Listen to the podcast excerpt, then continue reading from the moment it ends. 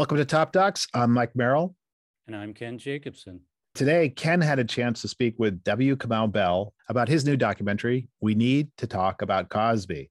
This is a fascinating new four part docu-series on Showtime. It had its world premiere at the 2022 Sundance Film Festival, and now it can be seen on the Showtime television network and on the Showtime streaming network. W. Kamau Bell is the Emmy Award winning executive producer and host of United Shades of America, which recently completed its sixth season on CNN. Previously, he hosted the weekly stand up comedy series, Totally Biased, with W. Kamau Bell, which first aired on FX. He's a celebrated stand up comic, author, and podcast host.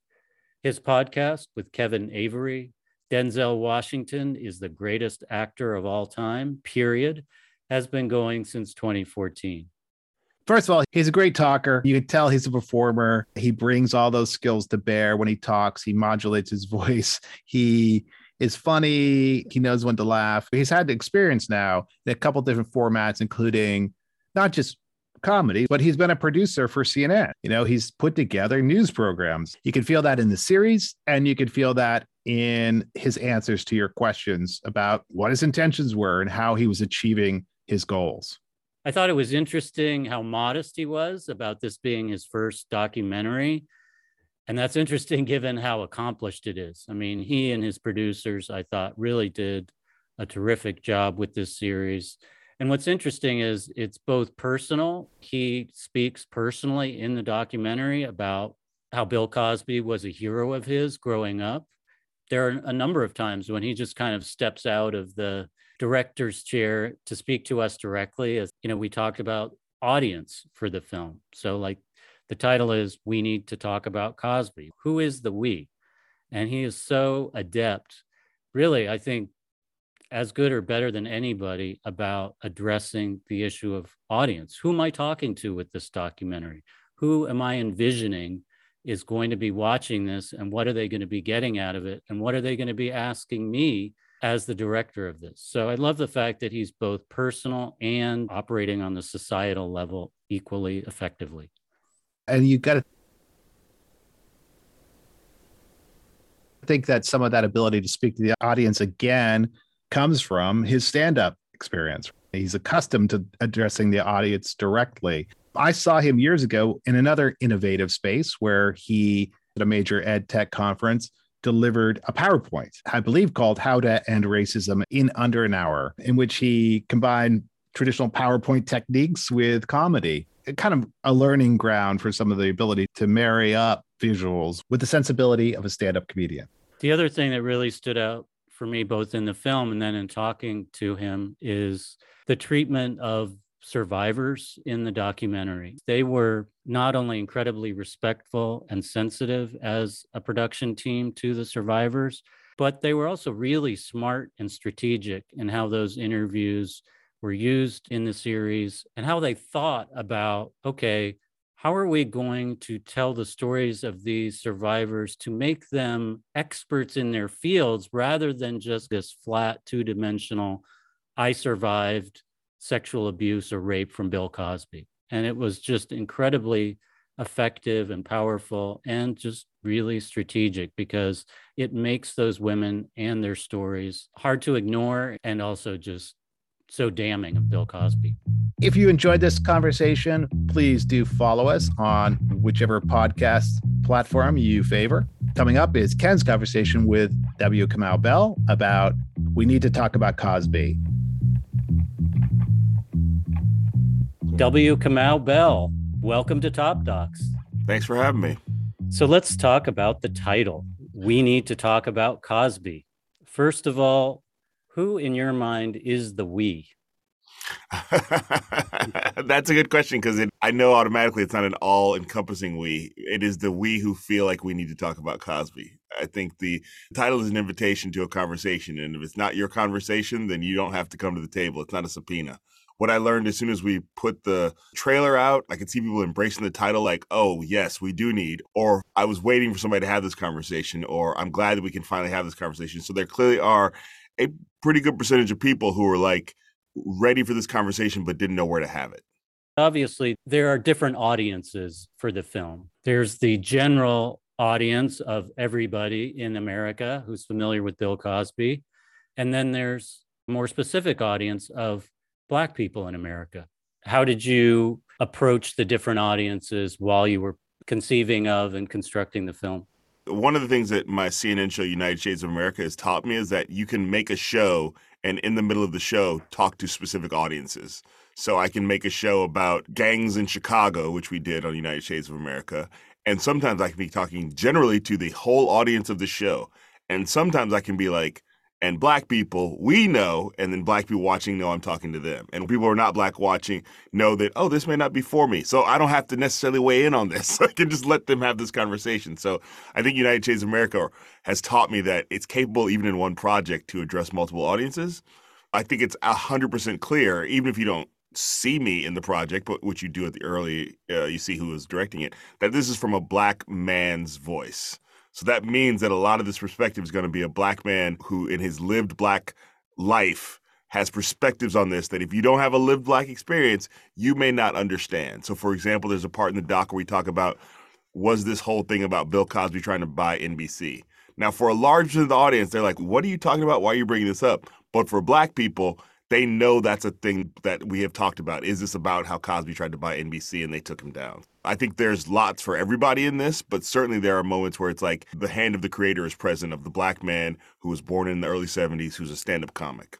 I know there were multiple people you approached to be in the series and they said no, or maybe more accurately, they said no fucking way. I don't know.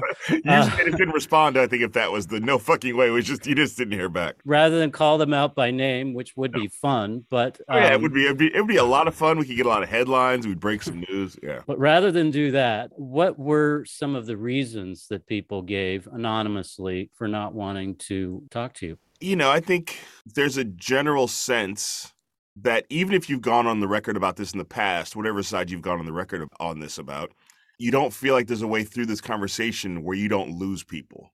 So especially if you are like a high profile entertainer, could be black or white or or any race, or if you're somebody who actually worked closely with Bill Cosby and is identified as somebody who's worked closely with Cosby, there's no way to thread that needle in a way where you're not going to lose people. And also, forget lose people, you're going to suffer verbal social media attacks that it's just like why do I want to do that? And I understand that like it's going to put me out there in a way that I'm going to have to deal with people's opinions about my opinion and I just don't I don't need to do this. And also I had not done anything like this before, so maybe they weren't sure that I was the guy to do it. I think the series is proof that you were. I still feel like if this is to use a sports analogy, I don't know that I'm at the maybe it's the sixth inning. I don't know. I don't know that the game is over yet. The Bill Cosby story runs broad and, and deep in the culture, but it's also one that has particular resonance and significance in the stand up comedy world. Cosby was a very influential stand up comic, of course. He was one of the first stand up comics to have a hugely successful sitcom. Hannibal Buress famously called out Cosby as a rapist in a stand up set in 2014. As a stand up comic yourself, making this film, how did you navigate through the minefield of Bill Cosby as an icon and hero within and to the stand up community? I think that's still to be determined. I think that on some level, I said this to a lot of people as I worked on. I go, I don't know if I'm going to be allowed to be a stand-up comic after this anymore, because there is sort of a sense of like, am I going to be seen as like, you know, the cop who decided to work for internal affairs? I don't know. Am I going to lose a percentage of my audience that thought they liked me and now thinks they don't like me? But also, let's be clear, a lot of this is framed around the fact that because of COVID, I haven't done stand-up in like probably three years now, just because my daughter was born. And so I slowed down and I was like, well, I'll be back in 2020. so that didn't happen. I do sort of feel like I don't know what my life as a stand up comic is going to be going forward. And I still don't know generally how the community of comedy sees me right now. That's why I'm saying we're still not through this yet. Showtime has only aired two of the episodes. There's two more to go. All I could do is go look. Like with the Hannibal thing, I was very like clear about like I know Hannibal doesn't want to talk about this. He's made that clear that he wants to just move on and have his career, which he's done very successfully, and I admire him for that. I have been friendly with Hannibal in the past. I don't know that, where that stands now. Hopefully, we are still friendly. I, I still admire him and appreciate what he did. But in that section where I talked about him, I really worked hard to like not make it a thing where it was like, now go everybody run and talk to him. I tried to make it clear that this guy doesn't want to talk about this. He is okay if we use this for whatever we want to use it for, but this is not his move. This is not a career move for him. It, I don't know. I think it's entirely possible that there are stand up comics who believe that Cosby sexually assaulted and raped these over 60 women, but also don't want to mess with it anymore because it's the streets are hot around me. What was his influence on you as a stand up comic? I think he was, in many ways, my original significant influence. It's sort of hard to tease apart, like, between him and Eddie Murphy, who was more influential because I got to them both at a very young age. Like, I watched Eddie Murphy uh, Delirious way too young, but I, but my mom let me watch it, and I watched Bill Cosby himself somewhere around that same time, and it was very clear to me that these guys were both great. These are black men. They are both funny. I want to be funny. I am inspired by both of them. But Bill Cosby himself, I remember even at the time as a 10, 11 year old, watching Bill Cosby himself and just being like, clearly this is a different level of stand up comedy. And I don't know that I thought those words, but you could just tell that this is a higher level. Now I would use the word masterclass and how to be a stand up comic. And that he's doing things. I mean, maybe as a kid I just saw this. He's doing things that I've never seen another comic do. As simple as sitting in a chair. And he's not rushing. There's never a sense that like I got to get to the end of the bit because I got to get to the closer or I got to get all the tags in. It's super slow paced, but also hilarious. So I think that for me, the thing I remember taking away from that is you can be smart and funny in equal measure. Because the thing about Bill Cosby himself and Bill Cosby's career is that he was never doing what performers do, where he was always the butt of the joke, or it was about how he wasn't that smart. It was always about how I am smart, but I'm sometimes overwhelmed by my family. But it doesn't mean I'm not smart. That's what the thing I learned is that you could be smart, but also silly. Like when you look at the bits he did, like the the dentist and chocolate cake. He's not afraid of being silly. He he doesn't think being silly blunts his smartness. One of the sort of high wire acts of the series is you're both tracking Cosby's the course of his career, which is an amazing career. And then you're introducing these horrifying stories of sexual abuse and rape. I think the first testimonial comes toward the end of episode one. It's with Victoria Valentino, who's a former Playboy bunny and playmate, who tells the story of how Cosby raped her. It's a very thorough story. It has a story arc. There are lots of details, and the pacing is very different from what we've seen before. The cutting style up to this point has been more, you know, your standard archival clips and shorter clips. As the director of this series, first of all, how did you decide which survivors you wanted to include in the film? And how did you decide how you wanted those individuals and their stories to be represented? First of all, the survivors decided. There's over 60 women. We reached out to many more than are in the doc, and many of them who've been quite public about telling their story, a lot of them are just done. And I understand. They did their service, they stand by what they said, they feel like they've gone on record about it enough, and they also just want to live their lives. So, really, it came down to the ones who said yes, but also said yes to this specific type of documentary because we were very clear with them. It's not just about the assault. One of the documentaries that, inspired me was Dream Hampton Surviving R. Kelly. And if you watch that, you may not even know what all of the hit songs are from R. Kelly because the doc is not really trying to spend a lot of time with that. The doc is like, this is an active crime scene. We need to close the case. And I respect that. I understand why they did it that way.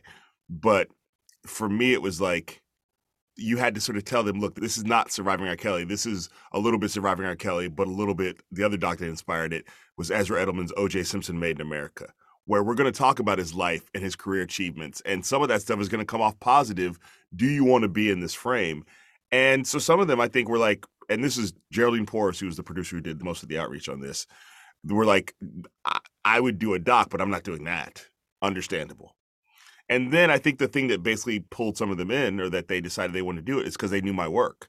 And so they're like, I am already a fan of United Shades of America. I already know his work. If anybody can pull this off, maybe it's him. So I think a lot of it was about them buying into, I don't know if this is going to work, but I trust this guy, which really helped me as an interviewer because then you're sitting with somebody who's actually excited to talk to me generally, you know? And we can do some like United Shades questions and we can do some get to know you. And most of United Shades, the beginning of the interview is you just get to know you. And then the approach was like, and this was from the very beginning before we had any survivors agree to do it. It was like I was really clear that like I want to figure out how to get these women in here as much as possible as experts in their field before you know that they were assaulted or raped by Bill Cosby. So Victoria Valentino, I think, is the best example of that. That the first time she shows up, and the, for a large part of the doc, she is just an expert on Playboy culture, Hugh Hefner, Playboy magazine, and Playboy Club. Some people are going to know who she is because she's been very public about telling her story. But a large part of the audience is like, if she had done nothing else, she would have contributed to the doc. But then by the time at the end, when we reveal her to be a survivor, I think it lands harder because you already like her and you already trust her. Oh, of course they're talking to this woman. She's an expert in Playboy culture and Playboy magazine. And you play her off against Gloria Hendry, and Gloria Hendry's a black woman. So there's this very great tennis match they have about is Playboy feminist? and she doesn't seem fragile and she doesn't seem like a prude or whatever sort of things people put on survivors of sexual assault she seems like a reliable teller of her own story the way that it was cut which i like to talk about there was this idea that you get the first cut from the editor and it's long and you go maybe we'll do some light recre which i didn't want to do or maybe we'll do some sort of archival some getty footage or we'll put more music in it but when we played it as it was, with no music and no archival and no recre, which I'm really glad we steer clear of, it was just clear it was so powerful because it was very different from what you'd seen in the first three quarters of the doc. And it just sort of told you, slow down. And it allowed her to tell, we didn't know the story about her son until I had the conversation with her.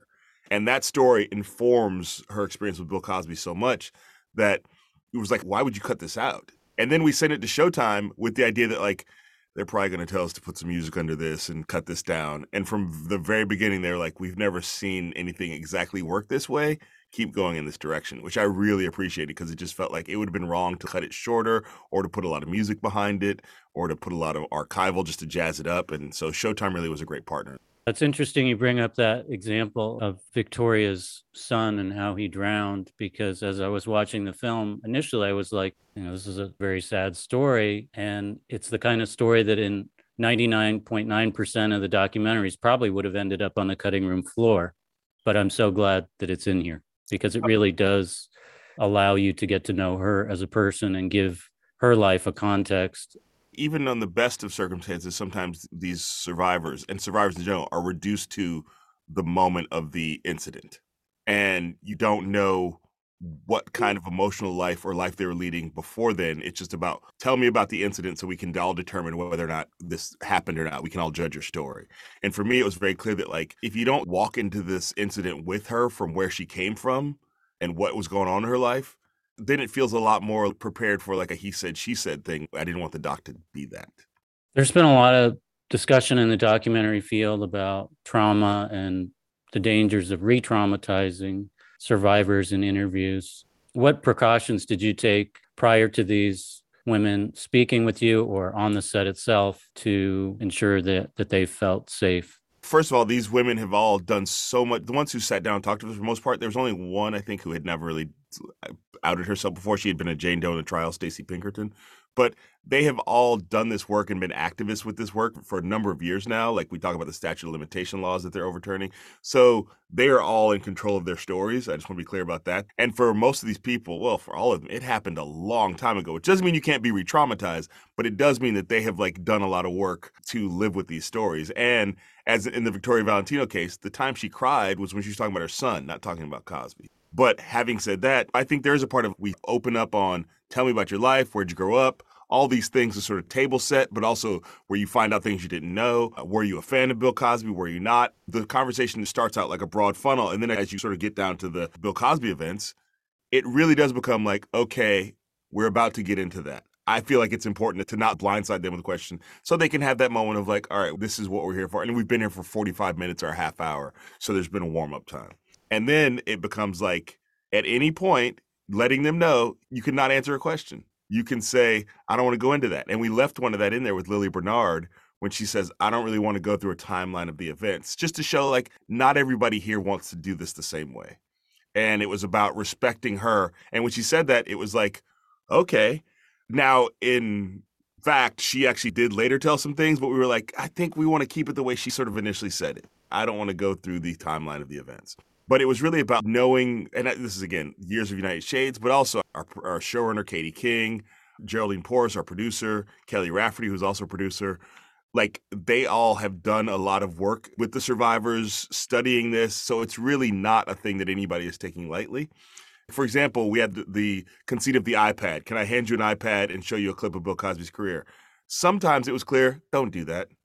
Like, don't. This is not. This person is not going to want that, and I'm not going to try to get them to do something. I'm. It's not about getting the reaction. So we'll just skip it today. It really felt like everyone was treated with respect and treated as an individual. That was what the whole thing was. If there's anybody who, when we were making this, that was like concerned about their reactions to the doc, it was them because they had given up their time and they all can tell you stories where they felt like they were used by the media before. Let's talk about the Cosby Show, which comes about midway through the series. Certainly, the Cosby Show is the crowning achievement of Cosby's career. It's the thing that propelled him from star to American cultural icon, quote, America's dad, if you will. Um, well, and we did. You know, for me, it's the moment in the documentary when this story is transformed from being one about one entertainer slash predator to being about us so it's where the the we comes into it the most. We're the ones tuning in every week. We're the ones who made it the number one show on TV. It's interesting how you portray the show. One of the things that you do is you show a clip from I think it's the happy anniversary episode in which the Huxtable family dances and lip syncs to Nighttime is the Right Time by Ray Charles. Can you talk about why you chose that clip to focus on? As someone who was born in the early 70s, by the time the Cosby Show premieres in 84, I was 11 years old. And I was also a huge comedy fan and huge Cosby fan. There was a certain segment of black people who were like, oh, Cosby's got a show. We got to be there for him. Not even for us. We have to support him. And he's going to be good because he's always good. But we also know that, that America's racist, TV is racist. If we don't show up in numbers, they this show might get canceled in the first episode. So it's sort of an activation week after week, as I say, I was watching that show. And there's so many classic moments. But I think if you were to talk to people of my generation, specifically black people who are fans of the Cosby Show, and said, name your three favorite clips from the Cosby Show, there might be a bunch of other clips that are thrown there, but pre- uh, it's pretty universal that nighttime is the right time is going to be named by everybody. First of all, it's not something TV did.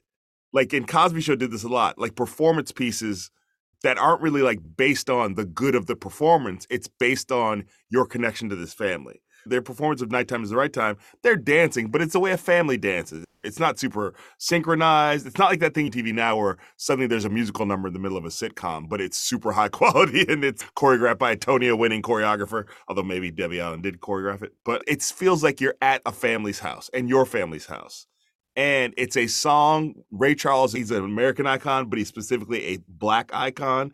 And the fact they're singing that song and it's not being performed for the audience, it's being performed for the grandparents, the elders.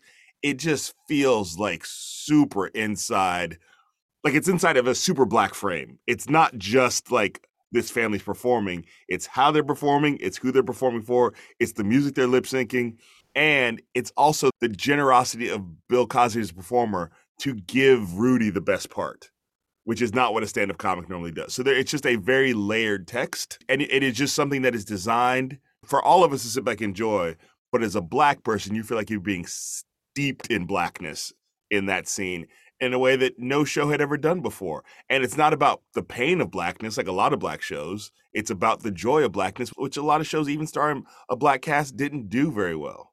It also, of course, creates this poignancy and heightens the sense of betrayal that people feel when they later find out what Cosby has been doing. Yeah, I think one of my key lines, there's all these key lines that our interviewees say from the series that stick with me. And one is after that one, she's a friend of mine, Professor Danielle Morgan from Santa Clara University says, watching it is hard because you can't help but think about the show and connect to it. But then you start to think about what really happened, as she says, and the reality is the reality. And I just always felt like that was just a simple, sort of like almost like a haiku. Like the reality is the reality. You cannot deny the reality. Even as you look at that clip and your face lights up, as soon as it's over, the reality sinks back in. When did you become convinced that these stories about Cosby were true? You know, it's interesting. I I can't say when X Survivor came out, I became convinced. Here's what I do know: when Hannibal told the joke about Cosby, basically indicting Cosby for his for being a hypocrite, I was one of those people who was like, "Oh yeah, that is true. I have heard these stories. Wow, it's weird that I haven't put all this together before." Like I think that sort of the America's Dad, Black America's Scold, and accused of rape. Like all those things sort of existed in separate corners of my brain, but the rape one was in a small part. It didn't take up as much space as the other ones. And when he put it all together, some people I think were like, "What is he talking about?" I was not one of those people. I had heard those stories by then. I, I don't know when I started hearing those stories, but as someone who was paying attention to the news, they were coming out. But I think we have to remember the news cycle was so different then that it just came out on the news that happened at six o'clock in your hometown or whatever. Or maybe it was on CNN, but it wasn't like we were in the middle of a 24 hour news cycle the way we are now. And so I think it was easy to put things in different corners of your brain and not let them intersect. So you could then see him on The Tonight Show and forget that this man had been accused of rape. So I would say, like, I'd heard those stories, but didn't really wrestle with them. Just sort of like, oh, like a lot of people, just like, that's a thing that I'm hearing about. I always say somewhere between zero and 60 is when I think I really believed, but I could not tell you at what point it was, but at some point the numbers became so overwhelming. And also, I'm having conversation with friends about it, and I'm surrounded by some really incredible women who have talked to me about sexual assault and, and rape and how that works and how women underreport. So I knew that was true. So it just became clear that like these women are not doing this for clout, as we would say now. It's not worth it to come out for that. There's truth here.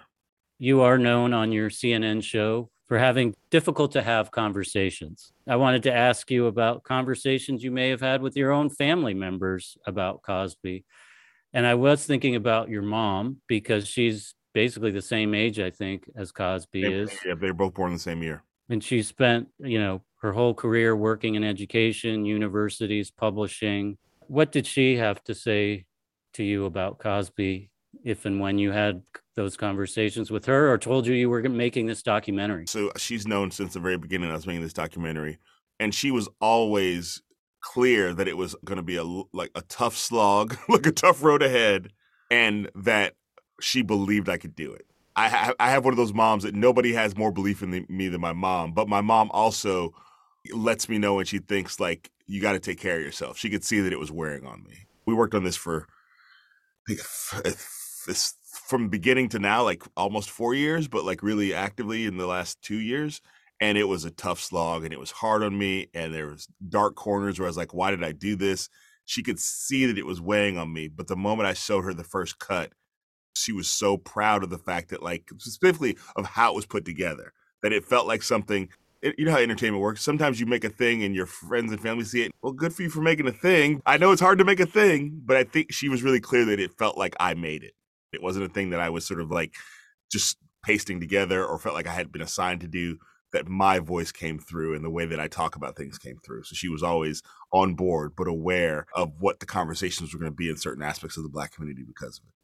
But she, yeah, she's been clear that she's never been more proud of me than with this project. It, it is a tremendous project. I urge everyone to see it. And there is a line in the series where you say, There were times when I was making this show that I wanted to quit. And I just want to say thank you for not quitting, for pushing through and making something that is creating a cultural conversation in and of itself. Congratulations and shout out to Oakland, USA, which you're wearing that sweatshirt. I'm sitting in Oakland right now. I live here as well. Oh, that's funny.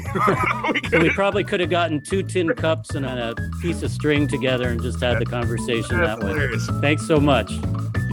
Take care, Kamau.